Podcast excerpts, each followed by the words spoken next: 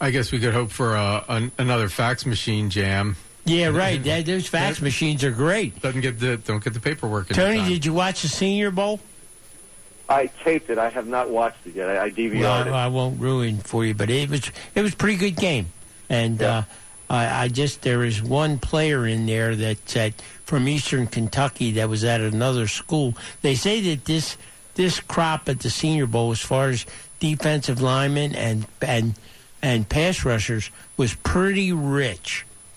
So um, I'm, you know, it'd be interesting next week to that you know after you have an opportunity to watch that we uh, talk about some of those players along the defensive line because uh, they they were there were some pretty good kids there, and of course I'm rooting for uh, uh, Cyrus Jones. I think he would look great in purple.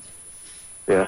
And, well, I, I think you know if you look at the history of the draft, it seems like the guys that make an immediate impact are those that come from a similar system in college to the pros. In other words, Alabama. well, what, what I mean is, is if Joey Bosa, and- I've written about Yeah. this too, if if he happened to have a bad combine and he didn't run as fast as they expect him to, and all of a sudden from being a projected know, on some mock drafts number one pick, he slides to the Ravens to number six, just like Terrell Suggs did back in 2003 when he ran a 4.8 40. He slid from one uh, projected one to 10. So uh, if if Bosa were to come to the Ravens, he's coming from a 4-3 system, to, and he's going to be coming into a 3-4 system. So I, I think that there's more of an adjustment for a player like that, and maybe doesn't get off to as fast of a start as he might otherwise in the same system. Now, talking about draft, uh, you you wrote an article, uh, a shift in the Ravens war room, and kind of contrasted and compared uh, Billick's time with the Ravens to Harbaugh's time in the Ravens, and how amount of Pro Bowlers that were drafted earlier versus later, even though the final story hasn't been written. Can you kind of fill us in on that little bit on that article?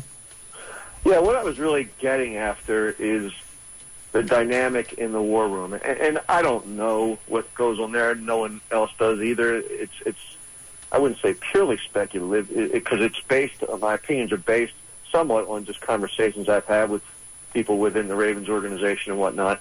But for me, it, it's shifted a little bit. Back in the Billick years, Billick, and you could see from the body language of Billick during the the draft press conferences, whether those be the Liars Luncheon or even afterwards, he just wasn't very involved because in the press conference because he wasn't very as much involved involved as many other coaches are in the draft process.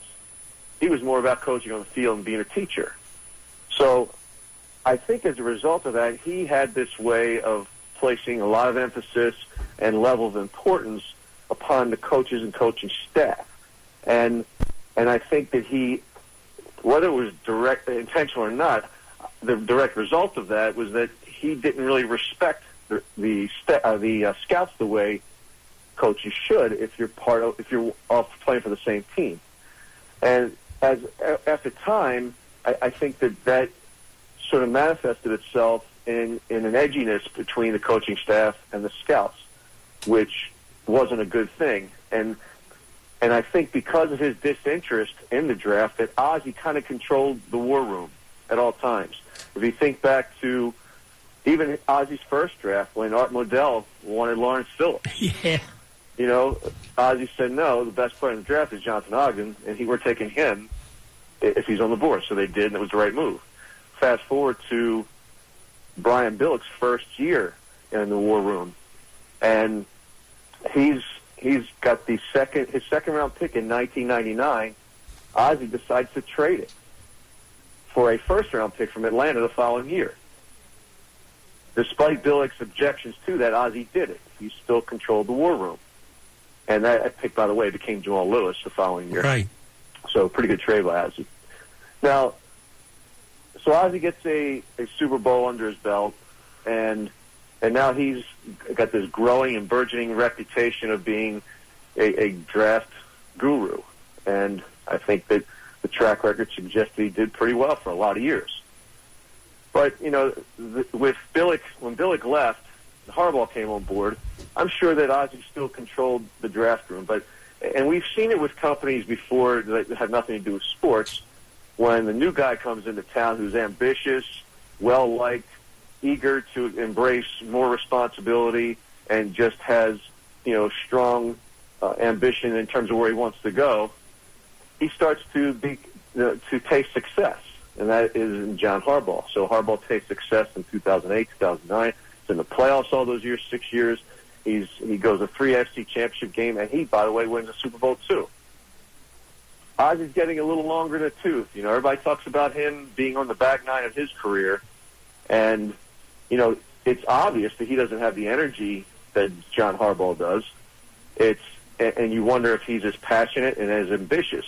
And I have to wonder if they, in that war room, if he's not a more convincing uh, debater for his way than Ozzie might be, particularly someone who's again on the back nine of their career, and maybe he's all of a sudden going to just say he's going to kowtow a little bit and, and just let Harbaugh have his way because he has been successful, and you know maybe I just got one or two more years I'm not going to be here to see this guy's career come to an end anyway, so we'll let him have his way. And now I'm I'm I'm speculating in this, and I'm just basing that on human nature as one person's career is ascending and the other person's career is coming closer to a close. So I, I think that maybe this regime now, that war room has more coaching influence than it ever has before.